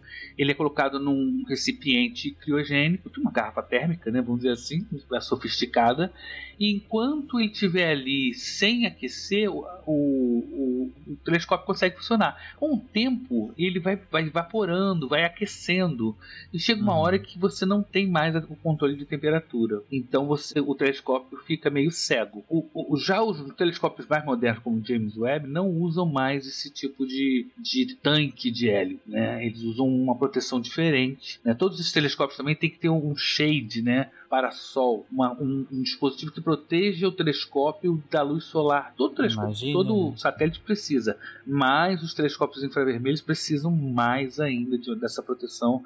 São verdadeiras folhas prateadas, douradas, para que o calor irradiado do Sol não aqueça a estrutura do, do telescópio e bagunce a, a recepção, tá? Então eles têm essa particularidade. Os primeiros telescópios só funcionavam enquanto o tanque de, de, de, de gás é, liquefeito funcionar. Geralmente é o hélio. Uhum. É, e assim, não é só a temperatura, não é só o calor do Sol que vai influenciar, o próprio calor da Terra influencia também no, no, no telescópio. Tanto que antes do Spitzer tinha o IRAS, e o IRAS ele levou consigo 520 litros de hélio líquido. E ele, só que ele ficava mais próximo da Terra. E ele funcionou por 10 meses. O Spitzer, ele levou menos, levou 360 litros. Só que como a órbita dele é uma órbita bem interessante, bem específica, ele fica meio que seguindo a Terra na mesma órbita da Terra, só que ele vai se afastando aos poucos da Terra, assim. É bem, bem interessante, assim. Eu acho que ele não chega a ficar num ponto de Lagrange, não. Mas ele vai, na mesma órbita da Terra, vai atrás dela.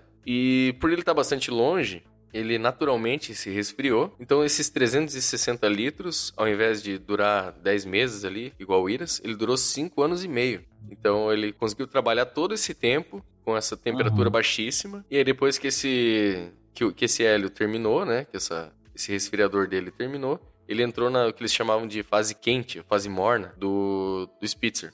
E mesmo assim ele continuava trabalhando, mas como o Naelton falou ali, já não tem a mesma, mesma qualidade das imagens, né? Mas mesmo assim muito gelado.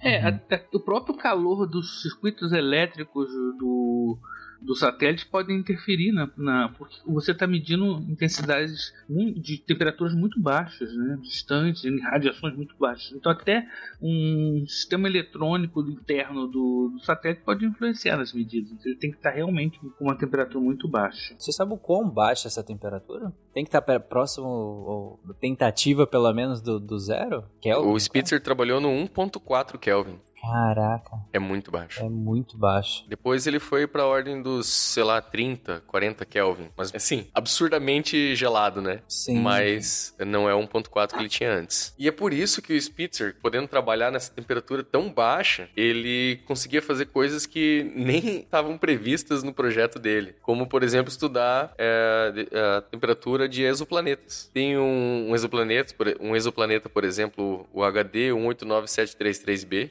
Não sei por que eu falei, porque você não vai procurar mesmo. Mas esse é um, um Agora na exoplaneta. rádio, repita. Repetindo para você notar. É, é, esse exoplaneta, o Spitzer foi capaz de fazer um mapeamento da temperatura de toda a superfície dele, da, da atmosfera, na verdade, né? Porque ele é um planeta gasoso. E aí ele foi interessante, foi que ele percebeu que tem uma região, é- é- esse exoplaneta especificamente, ele está travado gravitacionalmente com a, a sua estrela. Então é como se fosse a, a Lua com a Terra. Ele tá sempre com o mesmo lado virado. E aí, por isso, né, esperava-se que esse lado seria muito mais quente que os demais, que, que, no caso, o lado oposto. Mas tem duas coisas interessantes nesse exoplaneta, especificamente. É, uma é que essa, essa região mais quente não está exatamente direcionada para a estrela, ela está 30 graus deslocada para leste, e a temperatura já está mais homo- homogeneizada, assim, ela não está, assim, igual Mercúrio, né, com o Sol, que um lado de Mercúrio é extremamente quente, no outro lado é extremamente gelado. Ne- Nesse exoplaneta, não. Ele já está mais diluído, assim, o que mostra que tem muitos ventos na atmosfera desse exoplaneta. E a estimativa é que esses ventos cheguem a quase 10 mil quilômetros por hora. Então você imagina você analisar nesse nível de detalhe as características de um planeta que orbita uma estrela que não é o Sol, sabe? É, é fantástico. Inclusive, vamos deixar na- no post também essa imagem do, do mapeamento da temperatura pelo, pelo Spitzer. Aí, é, falando em exoplaneta, acho que o, o trabalho mais importante, um dos mais importantes do, do Spitzer foi ah, estudar os exoplanetas do TRAPPIST. Esse TRAPPIST ficou muito famoso recentemente porque é, o TRAPPIST, na verdade, é um telescópio terrestre que ele identifica exoplanetas pela técnica do trânsito, que é quando o exoplaneta passa na frente da estrela e dá uma piscadinha nela. Então, o TRAPPIST é, descobriu esses exoplanetas, mas quem estudou mais a fundo e caracterizou foi o Spitzer. E então, desses sete planetas, tem três deles que estão na zona habitável, que é a zona da Caixinhos Dourados, né? E eles são, assim, relativamente parecidos com a Terra. É, outra coisa muito legal também que o Spitzer descobriu foi o último anel de Saturno. A gente teve um cast de Saturno, falamos dos anéis, falamos muita coisa interessante. E esse anel, ele é tão grande que ele, se a gente conseguisse enxergar ele na luz visível, ele seria maior do que a, o tamanho da Lua, sabe? Mas só que ele emite no infravermelho. E quem, quem é capaz de detectar isso é o Spitzer. É, inclusive, fazendo até um- uma errata ali do, do, do episódio de Saturno, a gente tava falando do, do satélite Japeto, que tem um lado branco e um lado preto, né? Um lado meio escuro. E eu falei naquele episódio que ele recebia gelo dos anéis de Saturno em um lado como se fosse um, insetos batendo no, no para-brisa do carro. Mas na verdade é o oposto. Ele recebe as partículas pretas. Ele é gelado, ele é branco e ele recebe a parte preta. Então eu, desculpa, eu inverti Ah. essa informação naquele, naquele Ah, cast. não, imperdoável, Leno. É. Ah, como é que Como é que eu vou lidar agora? É, então. Sacanagem. A zebra é branca com listas pretas ou é preta com listas brancas? É. Todos os ouvintes que repararam esse erro crucial do, do, do Lennon aí, por favor, É, me comentem. desculpe. É, Vou eu acho, que também, eu acho também que tem partículas de outra lua que batem lá também, mas isso aí já é outra coisa. É, então, esse, esse anel que, que o Spitzer descobriu é o anel de Phoebe, que é a, a, o Feb, né? Que é essa lua que o Nelton comentou, que ela recebe impactos de meteoritos, enfim. E aí ela libera esse, esse material dela, né? Essa poeira preta dela. E aí Jápeto passa, ou Japeto, passa e vai coletando em um lado. Então ele fica metade preto e metade branco. É o, o satélite dois amores. Né? O, o Spitzer, você falou que ele funcionou por cinco anos e meio, né? Pelo que você comentou. O, não, o tanque criogênico dele funcionou por, por cinco anos e meio, mas ele Ah, trabalhou verdade. mais tempo que isso. É, você falou que ele continuou na fase que você chamou de morna, né? Isso. Que, que é basicamente mais de 200 graus Celsius negativo, né? É, ele é morno a, a, tipo 230 graus abaixo de zero. Ele tá É. morno.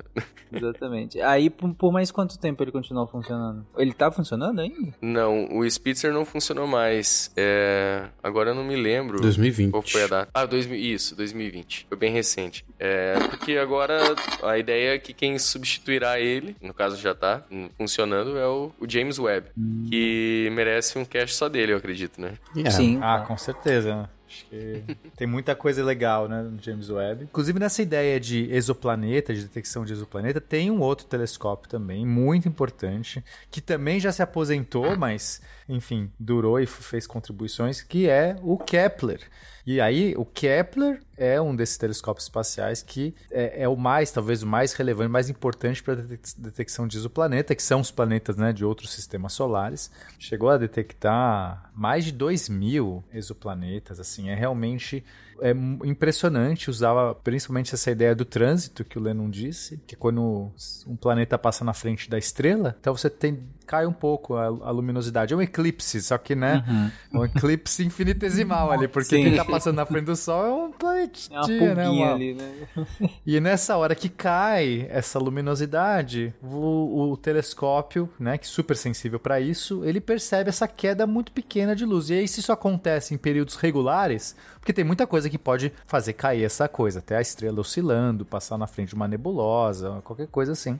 Mas se isso acontece em, em períodos regulares, a explicação mais provável é que tem algum corpo orbitando ali. E assim ele foi classificando, catalogando. E é um trabalho fenomenal, assim. Para exoplaneta, acho que o grande nome realmente é o, é o telescópio Kepler. Mas já também foi aposentado. Não sei se deu problema. Acho que deu problema, né, Nelton? Nas rodas de Na novo. roda de. Sim, É, sim, é ele tinha. é, Geralmente esses, esses é, satélites, telescópios, né? Eles precisam ter um, um movimento de atitude, de apontamento muito preciso. E eles geralmente trabalham com pelo menos quatro é, rodas de reação. Eu, inclusive, eu botei aqui na, nas- na nossa pauta um vídeo de um de uma como uma roda de reação funciona para estabilizar um objeto. E é uma- um vídeo muito legal que é o- os caras fizeram um cubo de metal com várias rodas de reação lá dentro automáticas. Então o cara o- ele bota o cubo sustentado num vértice e o, e o- o cubo não cai, né? Isso é- Uhum. é, mais ou menos isso que acontece com um, um satélite controlado por rodas de reação. Pois bem, ele tinha três, ele tinha quatro rodas de reação, três formando é, um- eixos ortogonais e um inclinado, né, que serviria Uhum. de backup. Depois ele Seria uma perdeu- redundante, né? É. Isso, Depois backup. ele perdeu um, aí tudo bem, o redundante e tal. Aí quando ele perdeu dois, a coisa já ficou complicada, porque usar só duas rodas aí era, é difícil.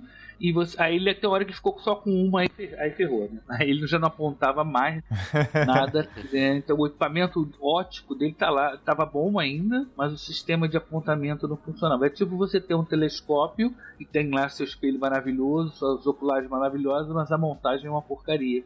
Ele fica girando. tudo. É, Quebra. Ele não para em lugar nenhum, é um fica girando. telescópio com péssima atitude, como disse o o Bruno. É, não, é, é uma pena mesmo, né? Porque ele podia continuar aí. Mas enfim, acho que cumpriu, cumpriu. Ó, tô vendo aqui, detectou 2.662 de- exoplanetas. É, Cara, é incrível. fantástico. assim. Fantástico. Bom, gente, eu acho que foi, foi bem legal a gente ter feito o episódio anterior, né? Falando dos telescópios, a questão básica, a questão física, montagem tudo mais. Esse episódio focado no- nos telescópios espaciais. E aí eu acho que vocês responderam bem por que, que a gente deveria mandar um telescópio para o espaço e não simplesmente construir cada vez um telescópio maior e maior e com melhor acuidade, enfim, investir a, a qualquer que seja a tecnologia num telescópio aqui, porque que é, chegou um ponto em que a fronteira era, vamos mandar para fora, vamos olhar para fora dessa água, né? Eu acho que ficou bem claro por que, que, que, que, se, que se fez isso, e eu achei interessante que essa construção desses dois, desses dois episódios é, é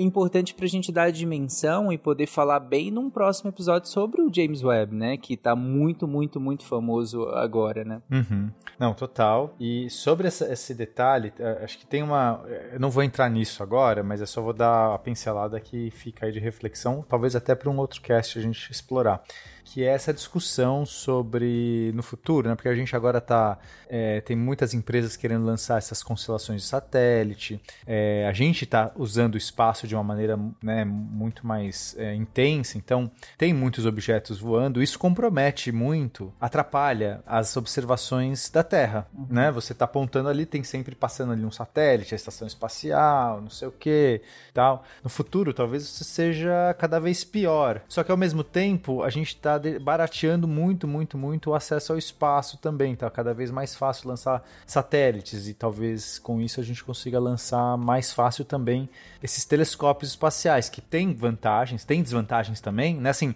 eu acho que é uma discussão é, grande, não, não, não é algo fácil de cravar. Tem coisas que na Terra, né, se fazer um radiotelescópio, que é um instrumento gigantesco, na Terra é muito mais fácil do que no espaço. É... Mas tem coisas que é isso. Você sair para fora com a cabeça para fora da água, você vai ter vantagens incríveis. Então a gente tá vivendo esse dilema hoje, talvez, né? De como, como e aí os astrônomos estão putos porque é, tem satélite demais no, no, negócio, mas tem outros que estão felizes porque a gente está lançando coisas como o James Webb, que é maravilhoso, né? E talvez no futuro a gente vai conseguir lançar muito mais fácil outros satélites, outros telescópios espaciais, enfim. Então essa é uma discussão. E para quem quiser quiser também continuar fazendo observação, colocando o olho no telescópio, né? Continuando na analogia da piscina, a gente já fez um episódio falando sobre se a gente conseguir construísse uma escadinha nessa piscina, né? Que são os elevadores espaciais. Exato. então você poderia... Monta um periscópio, Leno. A gente vai montar um periscópio, você vai poder enxergar. Maravilha, seria... muito bom. Muito Não, bom. Seria excelente. Você sobe lá e aí chega lá em cima tem um mirante. Você olha com o teu telescópio nossa, que... um, um, telescópio espacial, ou telescópio, sei lá, como é que chama? Espacial preso na Terra? Como é que é o nome disso? Eu não sei. Eu não sei, a gente pode dar Mas um nome. Seria, é, isso é uma das aplicações mais relevantes, talvez, para essas torres gigantes aí. Olha aí. Eu tava pensando na, na analogia do Lennon sobre ouvido e olho. Será que tem daltonismo de ouvido? Não tem. Pois é. Não, não tem exatamente por isso que a gente é. escuta diferente. Você, quando você perde a audição, você perde nas pontas, né? Você não perde faixas, né? Tipo, ah, tá escutando isso? É um si. Não, eu tô escutando um sol, cara. não, não existe isso.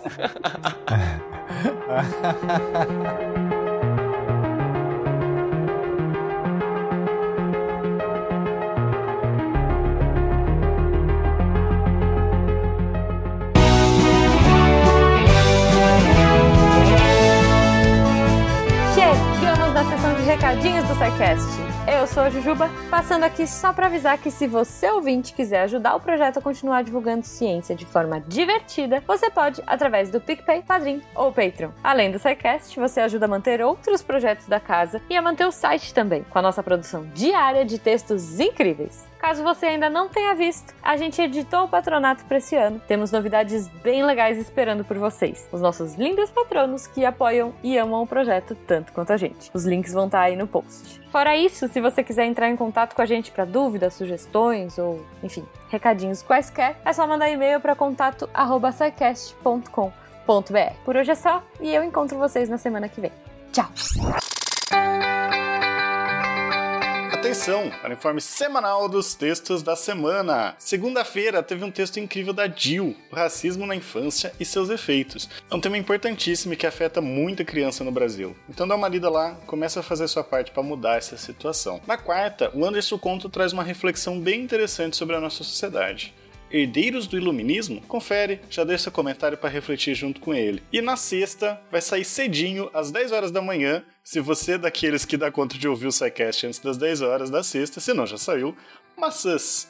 História, álcool e propaganda. Da Nanaka. É incrível tanto de coisa que dá pra falar sobre maçã. Domesticação, genética, comércio, marketing. Tá riquíssimo o texto. Esses textos e mais, muito, muito, muito, muito mais, você encontra em www.deviante.com.br. Você tá esperando o que para se tornar um redator deviante? Manda um e-mail para contato@scicast.com.br e vem entrar pra equipe. Eu sou André Trapani, que não gostava de maçãs na infância, apagando a iluminação da Torre Deviante. Se a ciência não for divertida, tem alguma coisa errada.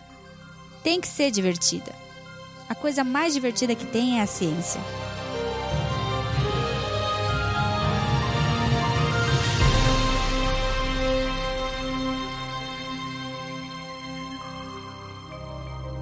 Este programa foi produzido por Mentes Deviantes. deviante.com.br. Este programa foi editado por Tapcast. Edições e Produções de Podcast.